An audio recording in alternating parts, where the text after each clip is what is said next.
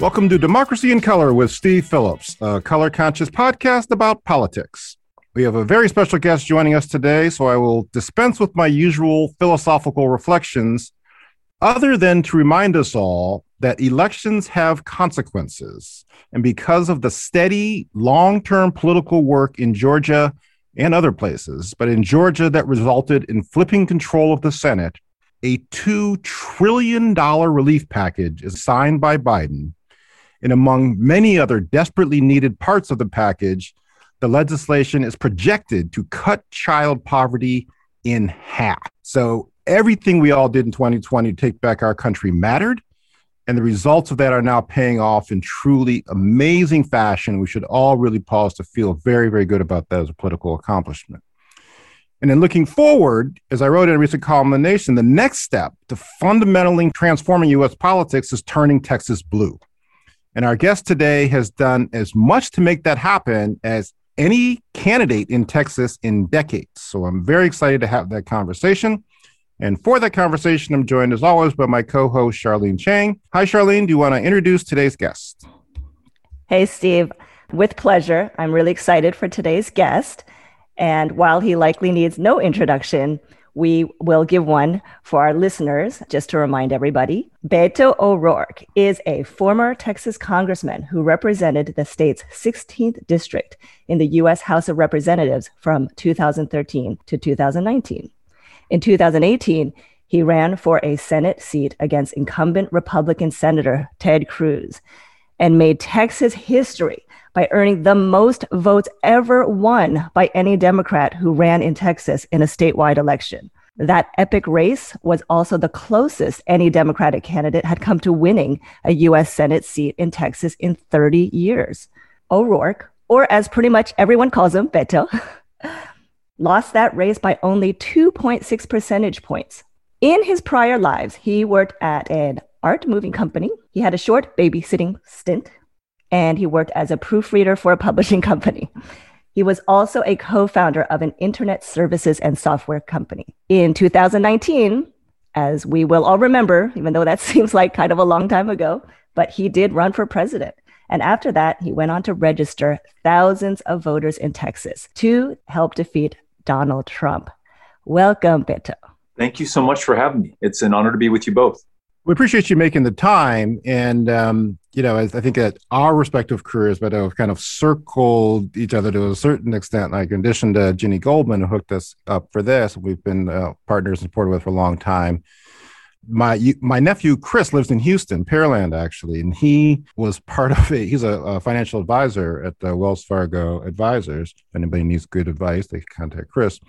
But he had a uh, little small radio internet show um, called Equilibrity on the uh, Synergy Radio Network. And then you appeared on that show, Beto, when you were running for governor, actually. And I was like, this guy is everywhere. And then in preparing for this interview, I just discovered that uh, Jesse Jackson connection, right? I mean, I dedicated my book in part to Jesse Jackson. It was a transformative experience in my life in terms of going through that, being connected to the civil rights movement, seeing the power of a movement, social justice and electoral politics and so I discovered that your father was the co-chair for Jesse's campaign in Texas, actually. So I really uh, was excited to see that, and that actually kind of leads, I think, to my first question. Is actually, can you share with us how you decided to get into politics? What was it that really motivated you, moved you to decide to take that plunge and to get involved in, in, in that kind of work? You mentioned my dad was very involved in politics. He was a Democratic county commissioner in El Paso County, and then he was the county judge, which, for those unfamiliar with Texas, the county judge is the chief executive of that, you know, of that region. In, in El Paso's case, it's a metro county that has about a million people now and is connected to Ciudad Juarez on the Mexican side of the border, forming the largest binational community anywhere in this hemisphere. So growing up in that household, you know, I was six when my dad was first elected to the to the commissioner's court, um, and into my early teen years, it it just was what my dad did. It was what we talked about at the dinner table, and in the heyday, the last heyday of the Democratic Party in the state of Texas, when Governor Mark White came to town, came to El Paso, he'd come to our house. I'd get to see the governor and be there and listen to him at the press conference But wow. the most electrifying experience of my youth was Jesse Jackson coming to El Paso, Texas, and coming to our home, meeting with my dad, which uh, was amazing in, it, in its own right. But then hearing him speak mm-hmm. at the University of Texas at El Paso, um, the most extraordinary speaker I'd, I'd, ever heard, and probably have ever heard since then. Um, the most exciting presidential candidate who was able to step out of the, you know, performative, you know, safe for TV theatrics and all the phrases that had lost all power and punch. He, he spoke in a language that was mm. outside and a part of all that. And even as a, a kid, you know, uh, it, it, it connected with me. It landed. Right. And it set him apart from everyone else that I'd ever seen in politics or, or running. So all of that probably was contributing to my decision ultimately to get involved in civic life in El Paso as a business owner, as uh, Charlene mentioned, and then as um, a city council rep back in in 2005. So that that very much had a, an, an influence on me. So when you first decided to run in 2005, what was that thought process, and what propelled you in that direction?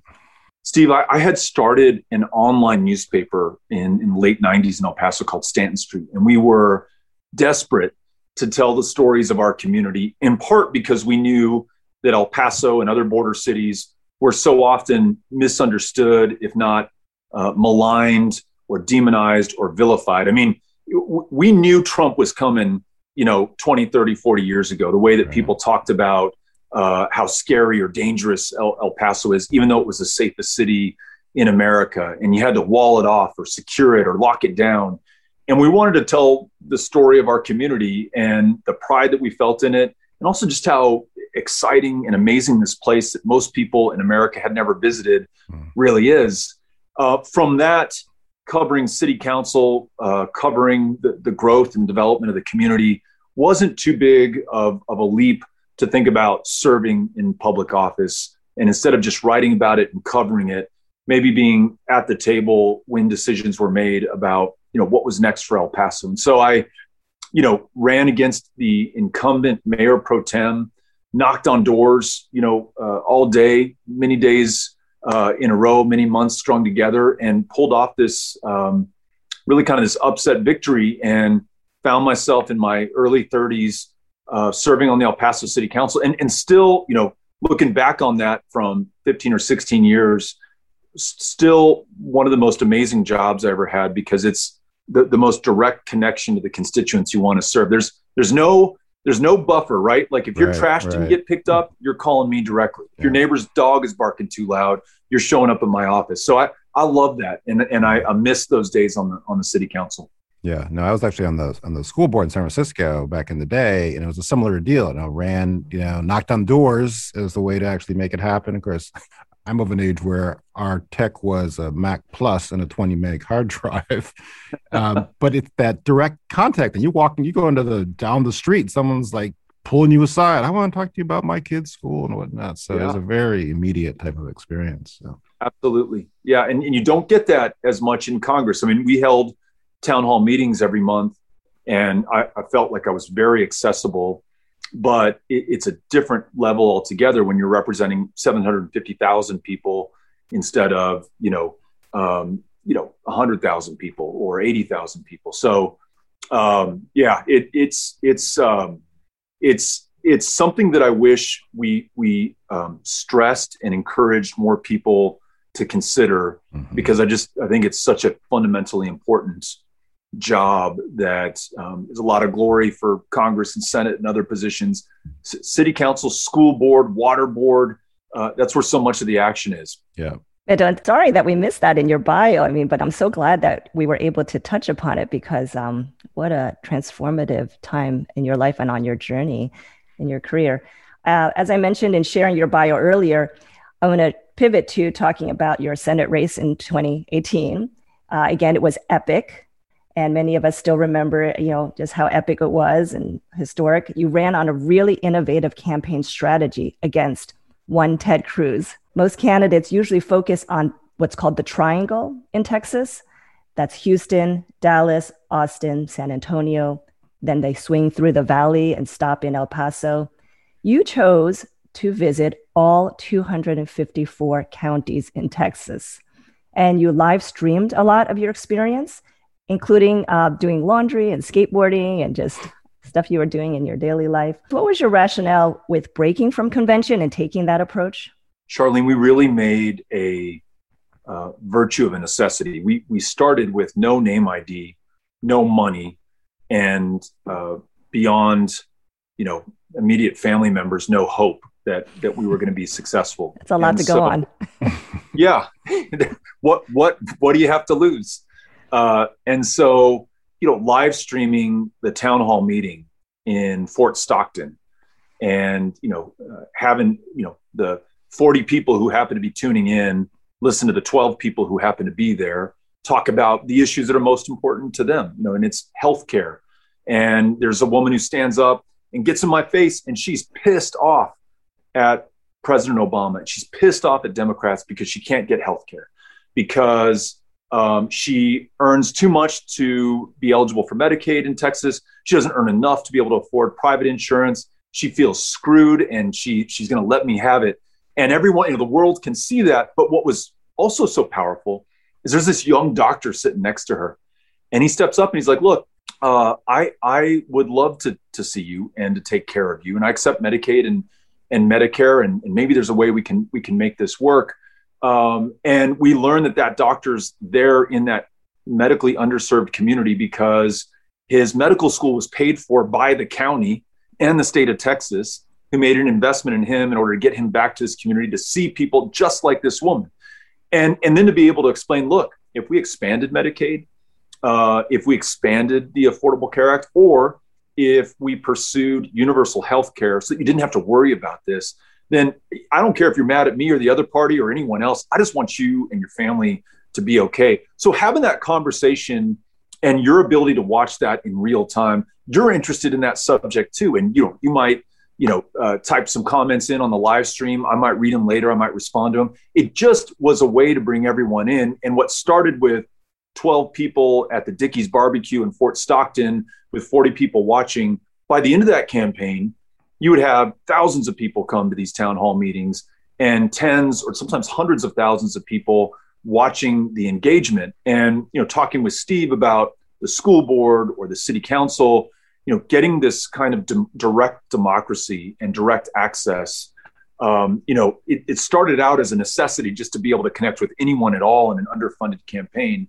but it really became, I think, transformative not just to our chances in the race, but hopefully towards how campaigns should be run and how accountable candidates and office holders should be, and then to do all of that without accepting a dime of PAC money or special interest or corporate donations and raising more than any Senate campaign had raised in, in US history at that point. This is before the, this most recent cycle shows that, that doing the right thing can, can have its own reward. Um, and, and so, you know, I, I'd love to say that there was some genius behind that. It wasn't.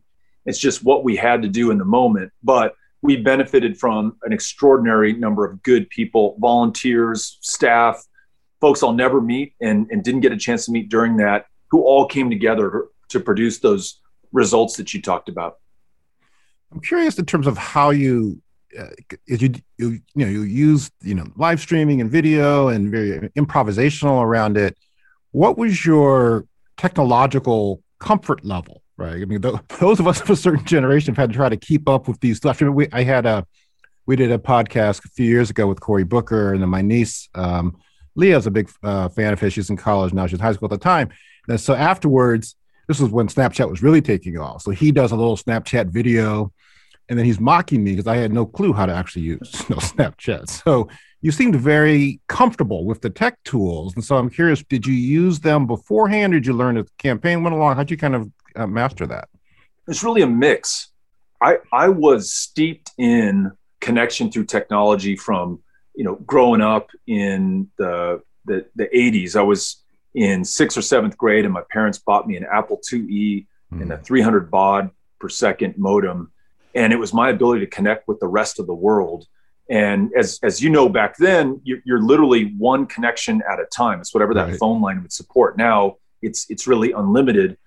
so I, I, I was used to that concept and that idea. I saw how you could apply it across Facebook or Twitter or Instagram or Snapchat or, or other platforms.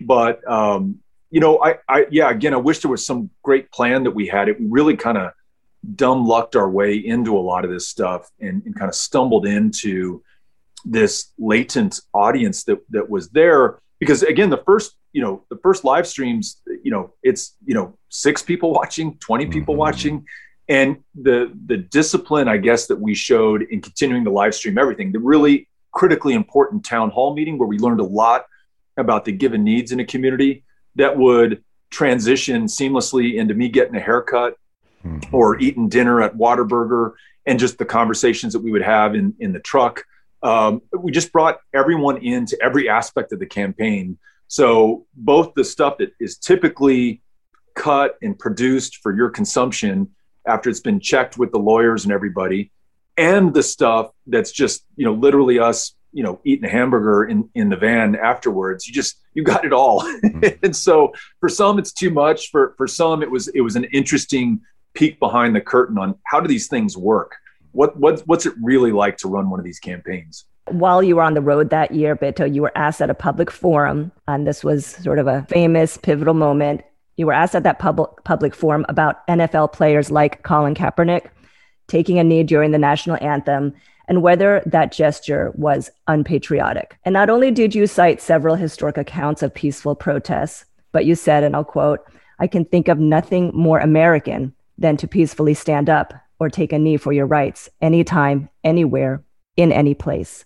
How did you come to understand the history of race and racism in this country? And how did you come to terms with what your role is, um, as especially as a white male in this country, in addressing racial injustice? I, I don't know that I can say that I've, I've come to understand. I, I think I'm in the process constantly of understanding and learning and, and listening and Isabel Wilkerson talks about a, a radical empathy, you know, trying to employ a, a, radical empathy to learn the history of this country and, and learn about the experiences today in this moment of my fellow Americans. Um, and, and there's, for me, uh, there's been no better way to do that than to be present in the places across the state. Steve mentioned 254 uh, counties, and you talked about the typically, you know, it's this triangle that that candidates move in in Texas because it's just so big. There's so many people, 30 million of us. You know, how could you cover all that ground? By by going everywhere, and and not just to the obvious places. I learned so much. I'll give you an example. I was in a part of East Texas, uh, small town hall meeting. Again, you know, maybe uh, 20 people total are are there. It's in like a little convenience store slash, you know, sandwich shop people are coming in and out as, as we're talking. And I give my pitch. I say, hey, but I want to listen to you. Tell me what's going on in the community. And they said, well, what are you going to do about the Confederate monument here in our community? And I said, well, as with all Confederate monuments, I think that should be taken down. Um, I don't think there's any any role or place for that in our country today. And they said, no, no, no, you you, do, you don't understand the question. What are you going to do about the Confederate monument they're putting up right now? In, in other words, this was not a debate about taking something down that was put up 50 years ago or 100 years ago. It was about something that is being put up right now wow. uh, at that point in 2018 in, in, Trump's America, but in the America that preceded Trump. That, that wasn't his doing. I think he yeah. may have given some more open permission to, for exactly. folks to, to do that. So, that, would I have known that safe in my home in El Paso? Absolutely not. Um, going to Jasper, Texas, and and meeting with people there who who had lived through some some really extraordinarily um, horrifying experiences, and and still felt like there was a level of intimidation that made political participation unsafe. Um, and uh, and they wanted me to know about, but they wanted me to be there, present, listen, and, and understand that.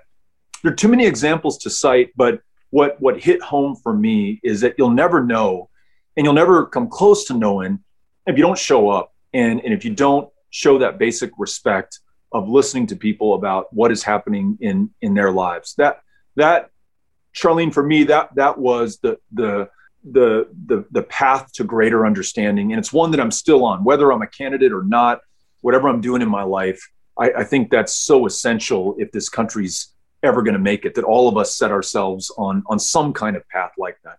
I want to follow up on that in terms of what you've basically learned about what it, what is the potential, and then how to actually win over the support of white people in a very racially divided country. And I think that one of the things that Trump did is he made it so you can't avoid the issues. This is very much there. These are the flashpoint issues. You're, a, you know, in El Paso, down on the border, making immigration. What kind of country are we?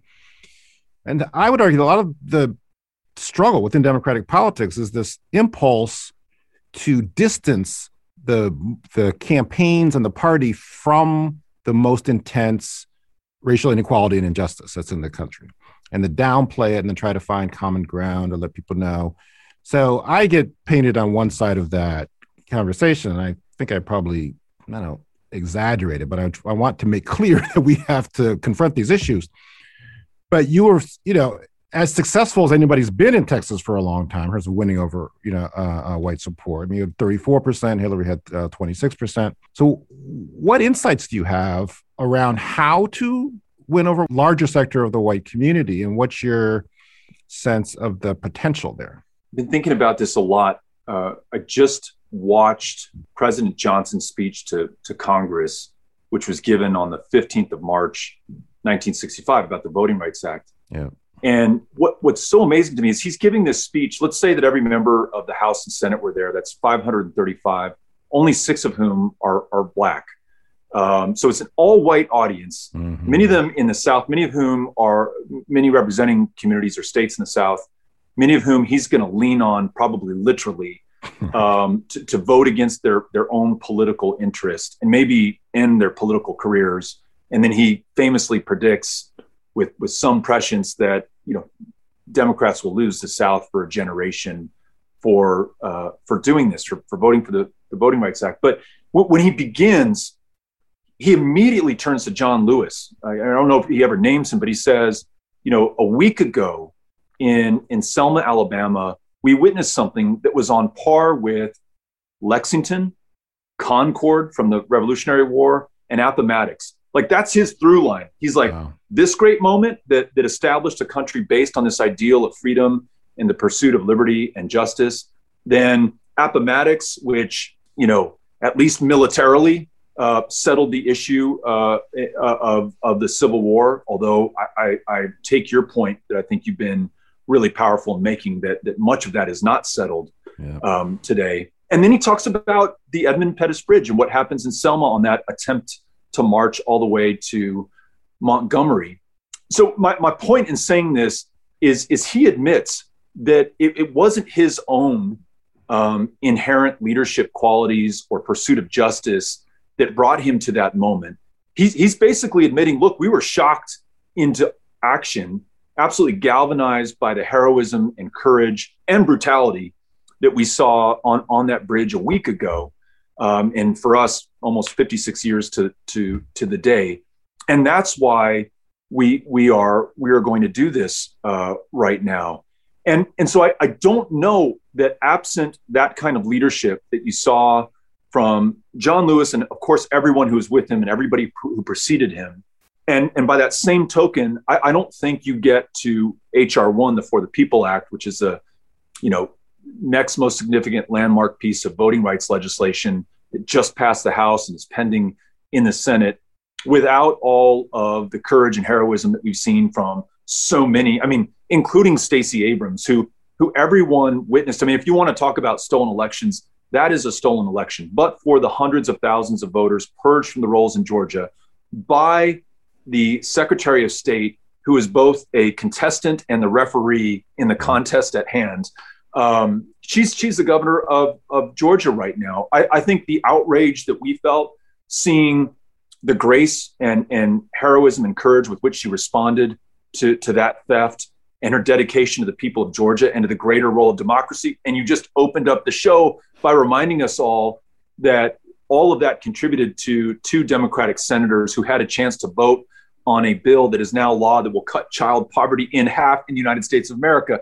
Um, I, I, I think that's frankly what it takes. I don't know that there's a, a Democratic Party playbook or talking points that we employ because you're right. I think those in power will always shy away from the charged issues that could cost them their reelection or disappoint some significant part of the electorate. I think it always takes those in the streets, um, th- those who who engage us and draw our attention in a way that John Lewis or Stacey Abrams or others have, who then compel the country to act in a way that it otherwise absolutely would not. And for me, you know, personally, Colin Kaepernick and his willingness to put his career on the line and sacrifice that career for the greater good of his countrymen and women was, you know, one of the most profound acts of heroism that I saw. And to take all the scorn coming directly from the most powerful man on the face of the planet, you know, the president of the United States,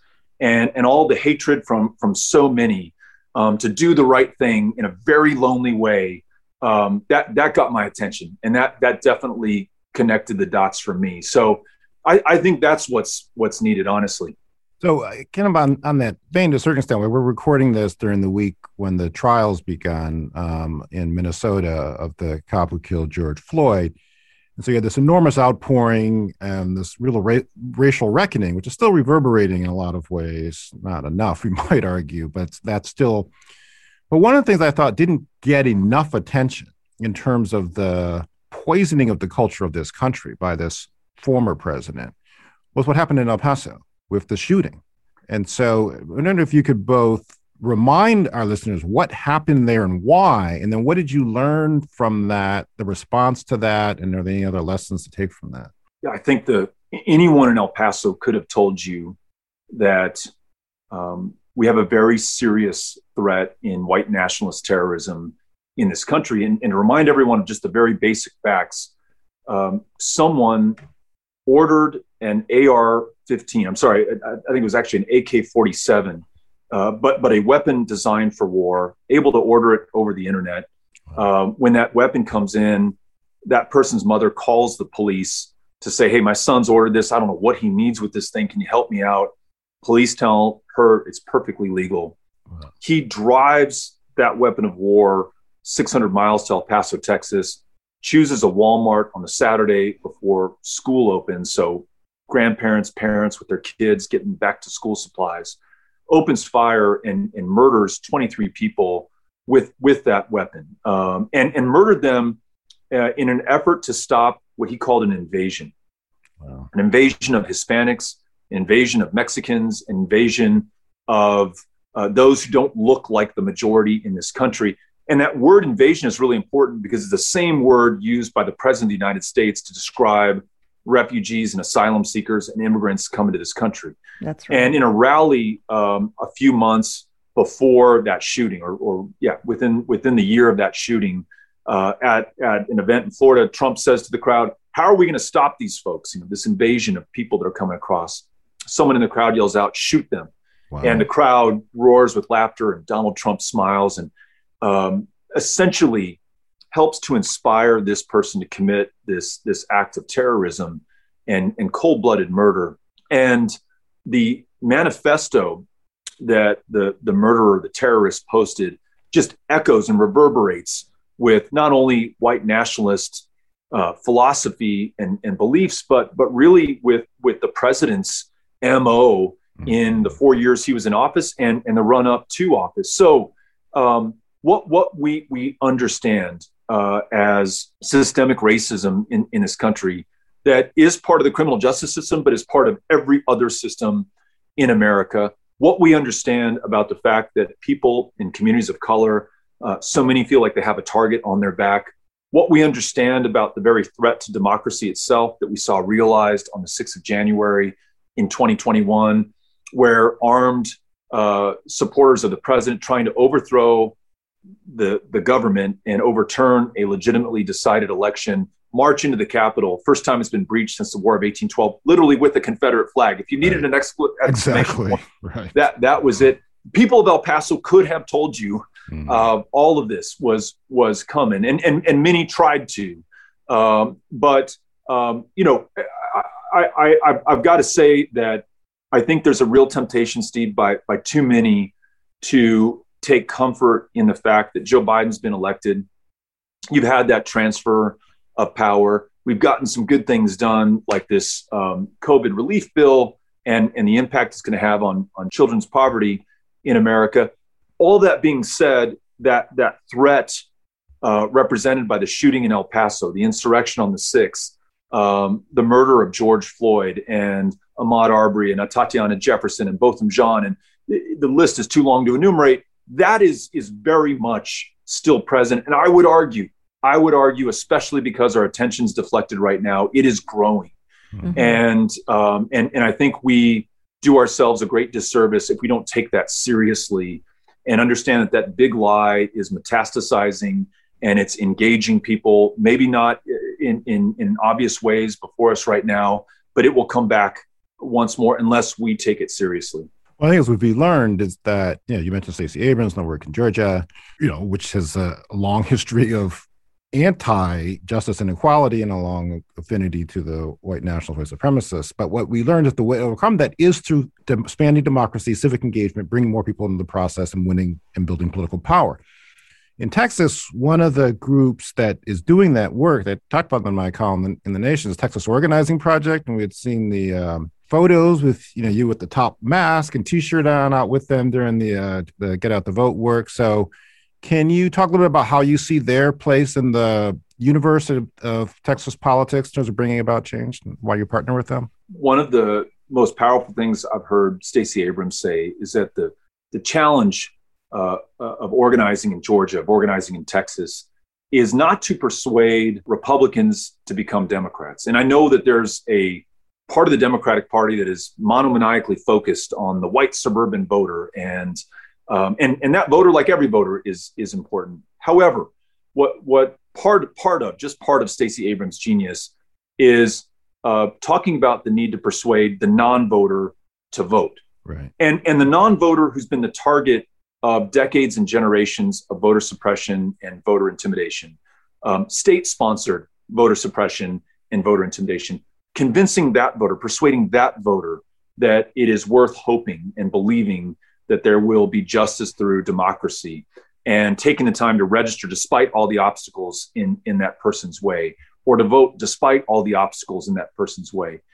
TOP, the Texas Organizing Project, has been working on persuading non voters to vote and to become civically and small d democratically engaged since 2009. And so, so much like the, the, the more than decade long effort that Stacey Abrams has led, along with so many others in Georgia and nationally. There is a very similar effort in Texas. Those are the similarities. The differences are there are más o menos 10 million people in Georgia. There are 30 million in, in the state of Texas. This is a state that, that spreads over two different time zones um, and many different climates and, and almost states within the states. Um, and is the hardest in the United States of America in which to, to vote. Um, mm-hmm. as, as bad as some of these other states are, Texas has perfected almost the science of stopping people, and not just any people, uh, people of color from participating in our democracy, whether it's the racial gerrymander, the 750 ballot place closures, you know, triple any other state's closures located in the fastest growing Black and Latino neighborhoods whether it's the voter ID laws um, or the fact that in the midst of a pandemic, not only did we not expand mail in voting, but we limited absentee ballot drop off locations to one per county. Think about a county like Harris with 5 million people. Uh, one ballot drop off location uh, for those who, who don't want to get sick at a time that the virus had claimed lives of 35,000 of our fellow Texans. So she serves both as inspiration and I think confirmation mm. of some of the great work that's taking place in Texas. And I can't think of a better group that ex- to exemplify that than the Texas Organizing Project. You know, my, as I mentioned, my dad and, and nephew are in Houston. And when in terms of how one voting place per county, I was trying to get there one time and I got lost and missed my exit on the on the freeway.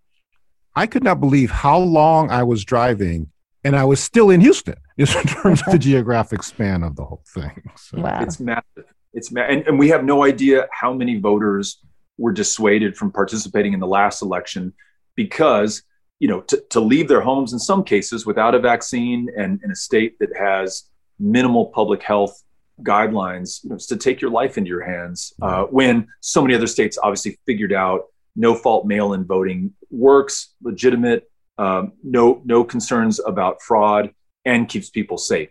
Um, that's what we're up against here in Texas. And Beto, thanks. I wanted to uh, also thank you for introducing me to the word monomaniacally. and uh, Steve, I, I think you should use that word in your next essay and also your book. Uh, on our last episode, we did get to speak with one amazing rep, Mary Gonzalez from El Paso. El yeah. Paso, shout out. And um, but we did get to talk to her, of course, about the failure of Republican leadership in last month's devastating historic winter storm, as well as the pandemic. Uh, as we all know, Ted Cruz had during that time crossed the border to Mexico to get away from it all and get some warmth, while you were fundraising for recovery efforts and running a virtual phone bank to contact senior citizens in Texas and connecting them with resources during that disaster. And um, that just sounded like an amazing effort and so needed. You had said on MSNBC re- relatively recently that Governor Greg Abbott's uh, recent lifting of the mask mandate in Texas was going to kill more Texans than have already died in the pandemic. What does the Republican response to both the storm and the pandemic say about their ability to govern? So, first of all, what, what the governor has done by surrendering in the face of this pandemic after more than 50,000 of our, our fellow Texans have been killed is going to guarantee the deaths of, of more of us. And we don't know how many more, and, and I don't know uh, you know, if it'll be more than have already died, but it'll be more than would have died otherwise. That's because right. what we know from the scientists and, and the doctors and the public health experts is that wearing a mask and keeping six foot distance and having spacing requirements within businesses and places of public accommodation all protect us and save lives. And the governor's order removes the mask mandate in Texas allows businesses to open up to 100% capacity. We're already seeing advertisements for nightclubs that are announcing. So uh, we're, we're, recording this on the 9th. Tomorrow is the 10th, which is the day that the governor's order goes into effect. So all across Texas, there are bars and nightclubs uh, holding mask off parties where they're wow. going to try to cram as many people without masks wow. to celebrate this order as possible each one of these will be super spreading events. Wow. Um, and there, there's absolutely no good scientific or public health reason to do this, especially because the Biden administration has announced that every adult in America will have a vaccine by the end of May. So we can see the finish line. It's it's right. you know it's right over there. We just have to hold on to this public health guidance for another couple of months, and and we we are there but but he gave up, and one can only guess as to motive. But this follows on the heels of the worst winter storm in Texas history that caused the most devastating disruption in power and water, meaning tens of millions of Texans could not reliably get warm, um, could not keep the, the lights on, and could not get safe drinking water. Dozens upon dozens of them have died as a result. 11 year old boy froze to death in, in his bed uh, next to his three year old brother. Uh, you know, a, a, Vietnam era veteran died going out to his trunk truck to try to get a, uh, an extra oxygen bottle to keep himself alive. Um, and all of this happened because of the radical deregulation under Abbott's administration and previous Republican governors. The uh, inability to hold energy and electricity companies uh, accountable and provide the oversight necessary and Charlene, when you follow the money and you see that Greg Abbott took a million dollars just from one energy company, $400,000 just from one electricity utility, you can see the conflict of interest present there. So th- this this those this, dots are pretty short to connect. That's that's right. And so this order lifting all public health protections following the deaths of so many of our fellow Texans unnecessarily during this winter storm may have been an effort to have us talk about that instead of what preceded it. Um, and now, uh, you know, not to do his job for him, but he wants us talking about immigrants bringing COVID over into the United States. He's trying to blame uh, oh asylum seekers and frightened families for what is sure to be a spike in COVID infections, resulting not from those immigrants, but from his lifting of the mask mandate in totally. Texas. So you can't make this stuff up. It, yeah. it is it's it's it's pretty it's pretty evil, um, and it's happening right now in Texas. Our best defense, unfortunately, is going to be one another, and and those of us who choose to follow the mask mandate, those of our volunteers empowered by people who do the the wellness check-in calls with seniors and are now going door to door to register eligible seniors for the COVID vaccine to make sure that they get inoculated before they are in harm's way as well. So we only um, have a few more minutes, so I just wanted to maybe close with a couple short questions. Um, you, you got it. highlighted a lot of the problems with the Texas state leadership. You've had a very full past four years. I believe that you launched your gubernatorial in March of 2017 do you have a a do you have a timeline for figuring out the next steps in your uh, work, your life, um, and, and, or I guess a B part B would be: Is there any uh, news you want to break on this podcast about the 2022 gubernatorial campaign? No news. Uh, I, I, think my challenge, hopefully every person's challenge, is is how and where can I do the most good?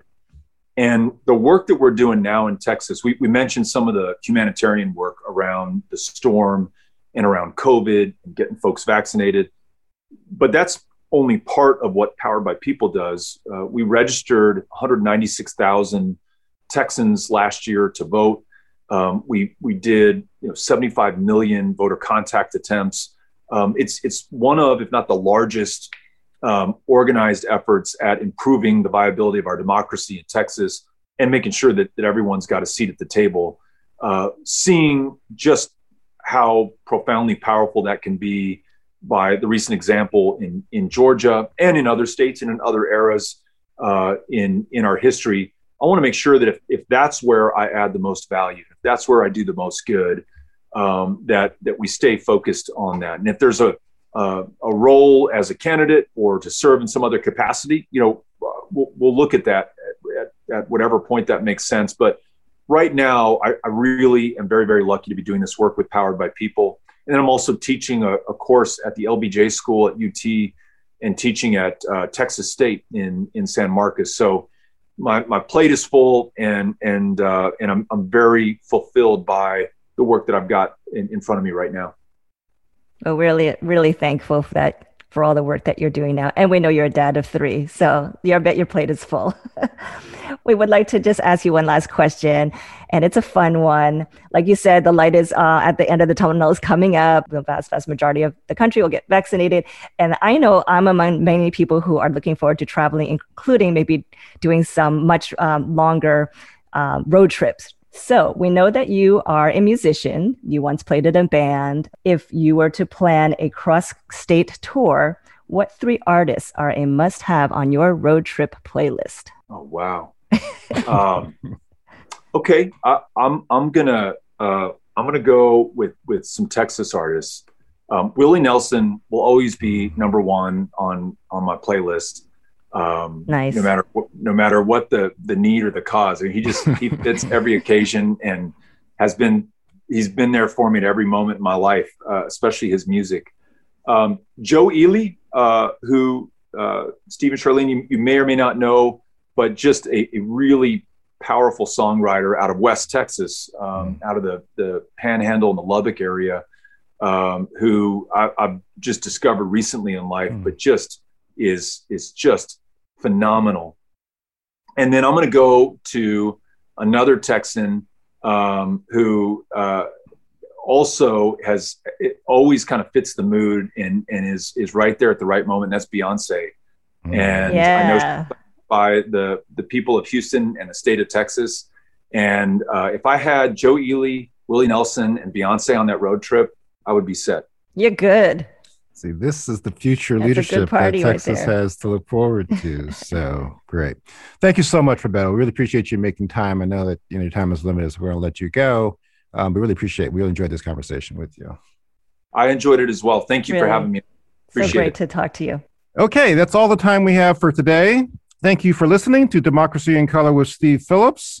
Thank you also to our great guest, Beto O'Rourke. And if you're not already following him on Twitter, you can follow Beto. His Twitter handle is at Beto O'Rourke, all one word, B E T O O R O U R K E. We'll link to it in the show notes.